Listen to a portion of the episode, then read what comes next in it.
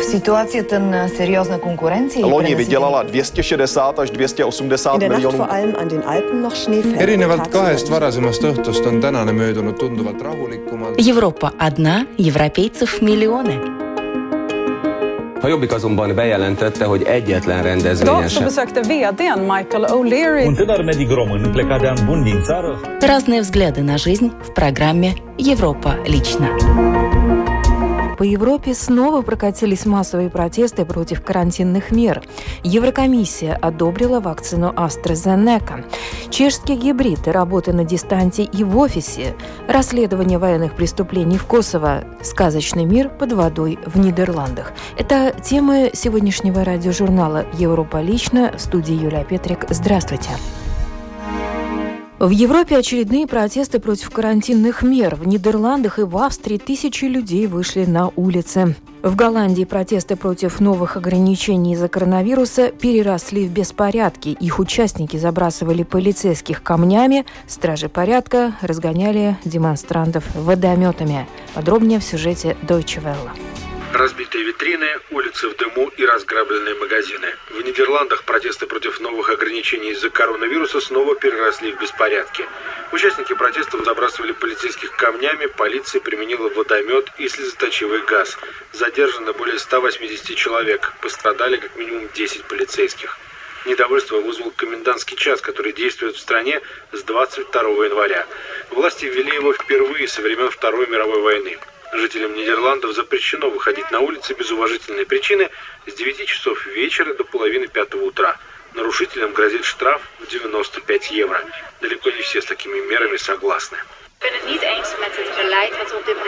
Я не согласна с текущей политикой в Нидерландах, с ограничениями свободы. Это правда, что пожилые люди уязвимы, но не менее уязвимы молодые. А именно они для меня будущее моей страны. Мы просто голос, который говорит «нет». Нам страшно, что мы движемся в неверном направлении. Мы все понимаем, но выбранный путь неверен.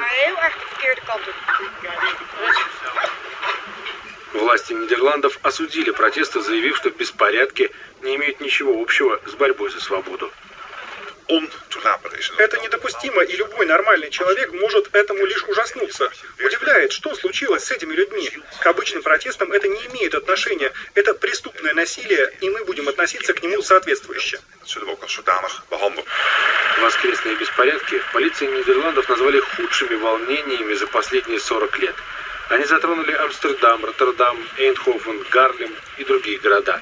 Власти заявили, что участниками беспорядков были в основном подростки. Полный локдаун в Нидерландах продлен до 9 февраля. В стране закрыты магазины, кроме продуктовых.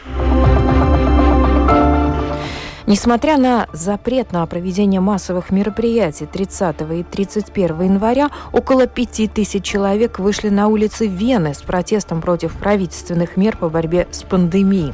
Выйти на демонстрацию жителей Вены призвала праворадикальная австрийская партия «Свободы» после того, как власти отказали ей в праве провести протест против запрета на массовые мероприятия. Свое решение отказать проведении акции полиция мотивировала опасностью распространения коронавируса. Сегодня в Австрии действуют строгие карантинные ограничения. В стране закрыты школы, тренажерные залы, культурные учреждения, а также большинство магазинов. Еврокомиссия на днях одобрила британскую вакцину AstraZeneca от коронавируса. Подробнее о перспективах получения вакцины в Европе расскажут коллеги эстонской общественной телерадиокомпании. Как утверждают эксперты, эта вакцина дешевле, чем препараты компаний Pfizer и Moderna. Также у нее проще условия хранения. В то же время постоянная комиссия по вакцинации при Германском институте Роберта Коха заявила, что вакцину AstraZeneca следует использовать только среди людей в возрасте от 18 до 55 лет, поскольку действие ее на людей более старшего возраста не до конца изучено. И вот как тему прокомментировали в эстонском департаменте лекарственных средств. Когда мы рассматривали этот вопрос по старшему поколению, то мы увидели, что в исследовании участвовало достаточно пожилых представителей. То есть мы точно знаем, что для них вакцина безопасна. Кроме того, мы знаем, что и у пожилых образуются антитела, и такие исследования были проведены. Дело в том, что пожилых людей начали привлекать в исследования позже, чем другие возрастные группы. Период наблюдения был небольшим, и число заболевших тоже очень маленьким. Поэтому и выводы делать сложно. eakaid hakati uuringusse kaasama hiljem kui noori. Проверено на себе. Корреспондент Deutsche Welle испытал на себе вакцину «Спутник В». Сергей Сатановский решил привиться российской вакциной еще на этапе клинических испытаний. Спустя несколько недель после второго укола он решил узнать результат. Что ж, идет финальная стадия моего участия в испытаниях вакцины «Спутник Ви». На этой неделе по расчетам разработчиков вакцины в моем теле будет зафиксирован максимум защитных антител. Так ли это, узнаем совсем скоро. Вакцина или плацебо, что досталось мне как участнику клинических испытаний спутника Ви. Если это была вакцина, то как она в итоге сработала? За ответами я отправился в лабораторию спустя три недели после второго укола. Первый укол мне сделали в московской больнице имени Жаткевича в ноябре прошлого года. И как раз через пару дней после этого президент России Владимир Путин объявил о начале массовой вакцинации. Причем третья фаза испытаний спутника Ви так и не завершилась. Эти два процесса идут в России параллельно. Насколько это проблематично?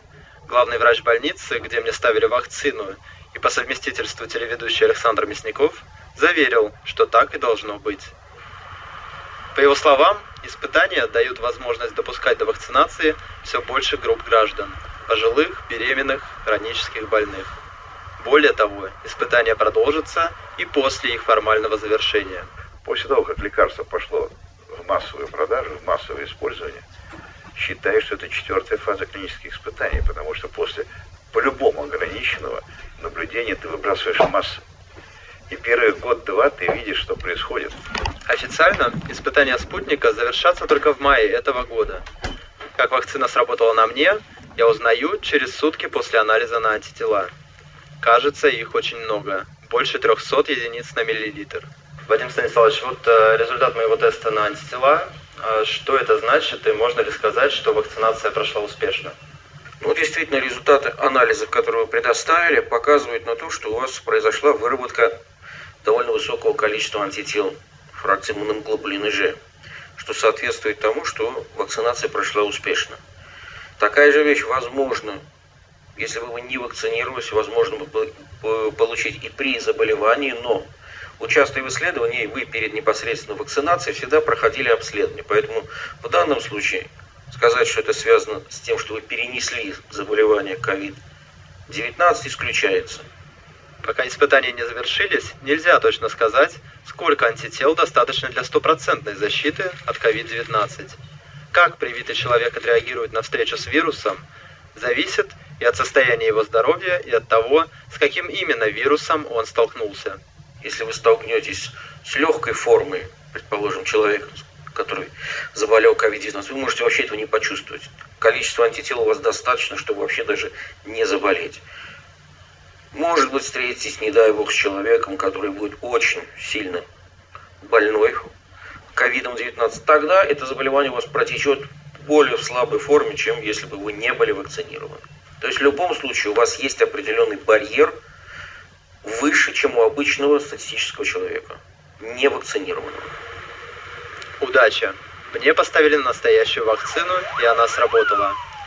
Но в 12-миллионной Москве, таких как я, пока всего полтора процента, в районе 200 тысяч человек. Об этом ранее заявили столичные власти. Осваивайте онлайн-пространство, но не забывайте о поддержке социальных контактов между сотрудниками ваших компаний, советует всем бизнесменам менеджер Рената Мразова, которую издание Forbes включило в десятку самых влиятельных женщин Чехии. Пандемия коронавируса заставила компании, где только это возможно, перевести своих работников на режим home office. Часть предпринимателей намерены полномасштабно освоить этот вариант и после окончания эпидемии и уже не планирует возвращать сотрудников в традиционные офисы. Все хорошо в меру, подчеркивает чешский топ-менеджер, которая целый ряд лет активно работала в Гааге, но в 2019 году решила переехать обратно в Прагу. Продолжит журналист радио Прага Интернешнл Антон Каймаков. Пандемия серьезно отразилась на рынке труда и поменяла привычную для всех модель работы компаний. Большое количество людей из-за эпидемии лишились работы и источников дохода. Часть была вынуждена освоить удаленный режим труда. На одну сторону si myslím, že nám uh, přinesl hodně nového. Tak Прошлый год я оцениваю как период, который нам принес большое количество новинок. Мы еще не смогли полностью разобраться в том, что ожидает трудовой рынок в длительной перспективе. Bude znamenat pro pracovní trh z toho dlouhodobého pohledu. Комментирует Рената Мразова. Myslím si, že ta flexibilita, která na českém trhu stane. Гибкость трудового процесса, которую принесло с собой вынужденное применение удаленного режима работы, который в Чехии не жаловали, теперь уже наверняка останется в нашем арсенале. Это позитивный результат. Во множестве компаний даже представить себе не могли, что все их отделения способны эффективно функционировать даже тогда, когда сотрудники не сидят в офисах под одной крышей. Второе, что необходимо подчеркнуть, это применение цифровых технологий. Все это существует в нашей жизни уже два десятилетия, но вынужденное и очень быстрое смещение в онлайн-пространство компаний, обусловленное эпидемией, значительно ускорило процесс более глубокого внедрения цифровых технологий в практику и изменило его характер. Пандемия COVID-19 практически подтвердила реальность того, что мы считали несовершенным и неспособным эффективно функционировать на протяжении длительного времени. Сейчас ситуация иная, и множество фирм уже вовсе не планируют возвращать своих сотрудников в офисы. В их планах использование только онлайн-платформы. Любые экстремальные варианты, однако, по мнению топ-менеджера Ренаты Мразовой, daleký od ideálu. Řada firm říká, my už se do kanceláří nebo do firmy vracet nebudeme. Целый ряд компаний уже заявил о полном отказе от работы в традиционных офисах. Я считаю это неразумным. Экстремальное решение не жизнеспособно. Каждая компания должна создать собственную модель и не списывать у других. Универсальных вариантов нет. То, что работает в одной компании – неприменимо в другой. Сейчас мы вынуждены трудиться, сидя по домам, но совершенно очевидно, что нам не хватает социальных контактов. Я считаю, что работа исключительно в удаленном режиме – это экстремальный вариант, имеющий временный характер. В конце концов, и я уверена в этом, мы придем к некой гибридной версии, которая станет нашим новым нормальным вариантом. Я считаю, что нам нужна комбинация разных альтернатив. Věřím vlastně v ten hybridní model, že to bude určitá jako kombinace různých alternativních eh, přístupů. Подчеркивает Рената Мразова. С начала войны в Косово прошло больше 20 лет, но в истории этого конфликта еще много темных пятен. По-прежнему пропавшими без вести числятся сотни людей. Многие из них, судя по всему, стали жертвами военных преступлений. Организаторы расправ, убивая людей, пытались избавиться от трупов. Недавно в Сербии, недалеко от границы с Косово, было найдено тайное захоронение. Идентифицировать людей сложно, но именно это пытается сделать герой сюжета Deutsche Welle.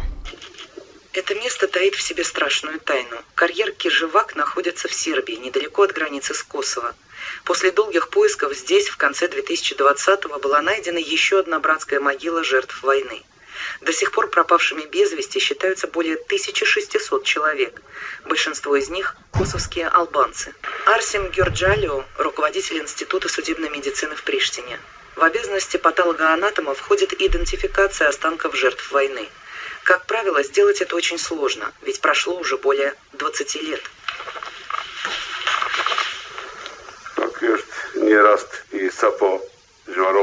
Эти останки были обнаружены на прошлой неделе. Очень хорошо, что одежда еще сохранилась. Особенно помогает, когда есть обручальные кольца или что-то подобное.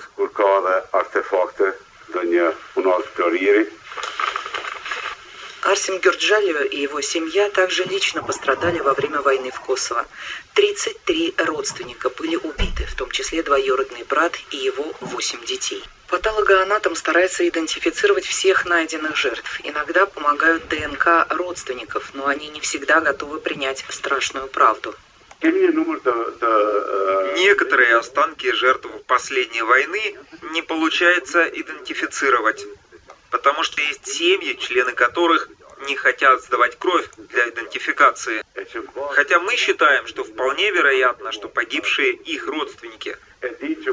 Однако эти семьи надеются, что их любимые все еще живы, и их держат в плену где-то в Сербии. Он знает много таких семей, которые все еще ищут своих родственников даже спустя два десятилетия. Сообщать им о найденных останках нелегко. Первая реакция этих семей абсолютно понятна.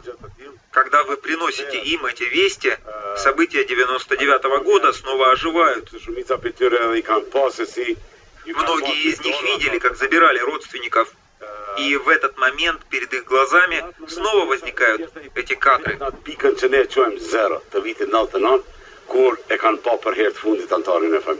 Патологоанатом едет с нами в Джаковицу, город в Косово, где были убиты сотни албанцев. Здесь живет Фердания Черкези, которую он знает уже давно.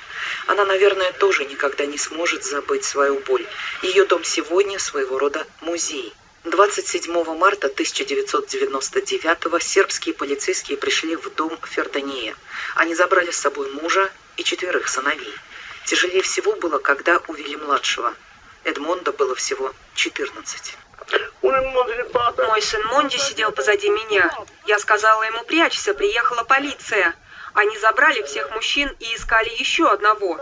Я сказала им, вы уже всех взяли. А они ответили, нет, нам нужен еще один.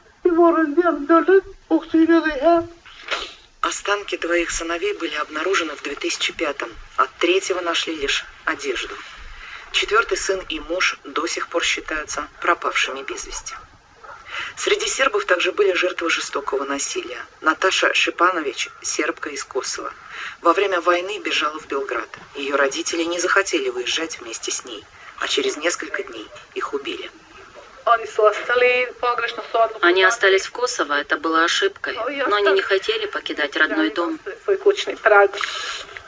В 2014-м женщина основала Союз косовских жертв. Это организация, которая пытается выяснить правду о судьбе пропавших без вести с обеих сторон. Для меня не важно, что я сербка, а не албанцы. Нас связывает боль. У нас одно горе, одни и те же желания, одинаковые цели. Мы хотим найти останки наших родственников. Власти предполагают, что в карьере Кижевак могут быть останки примерно 250 человек. Впереди у патологоанатома Арсима Герджалио и его помощников еще много работы. Он не может избавить от боли людей, потерявших близких. Но, может быть, кому-то известие о найденном пропавшем без вести поможет, наконец, с ним проститься. Подводный мир необычайно разнообразен и красив. Особенно ярко впечатление способны произвести кораллы. Коралловые рифы формируются на протяжении тысяч лет. Они считаются очень важной экосистемой. Однако, к сожалению, они массово исчезают. В зоопарке нидерландского города Арнер решили сделать все, чтобы сохранить эту красоту. Для кораллов тут построили гигантский аквариум. И, кстати, знаете ли вы, кораллы – растения или живые организмы? В следующем сюжете есть ответ и на этот вопрос. С помощью системы освещения, которая весит несколько тонн, кораллы превращаются в настоящих звезд. Словно речь идет о театре. Под водой нас ожидает настоящее чудо. Разные цвета радуги от ярко-зеленого до желтого. Это самый большой искусственный риф в Европе. Над ним работал морской биолог Макс Янце и его команда. Мы пытаемся здесь все обустроить для кораллов с помощью технологий, знаний, научных исследований. Мы стараемся создать для кораллов наилучшие условия. Например, подкармливая их. Пока что ученым удалось на 30% изучить, как работают эти организмы. С помощью этого рифа биологи надеются узнать еще больше. Многое можно узнать об этом виде из анализа ДНК. Это не просто коралловое животное. Речь идет о многих других факторах окружающей среды. Из-за того, что вода в океанах становится теплее, как на Большом барьерном рифе в Австралии, из-за загрязнения окружающей среды и чрезмерного вылова рыбы, кораллы умирают.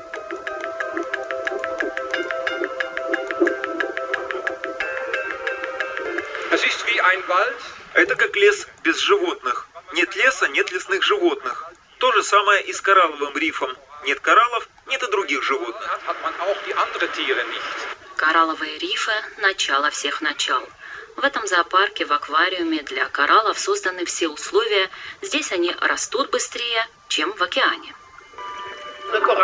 Колонии кораллов, которые мы где-то видим, на самом деле это тысячи живых существ, объединенных вместе, словно в большом городе. Многие этого не знают, ищут глаза, рот, но это очень маленькие живые существа. У них есть естественные отверстия, щупальца.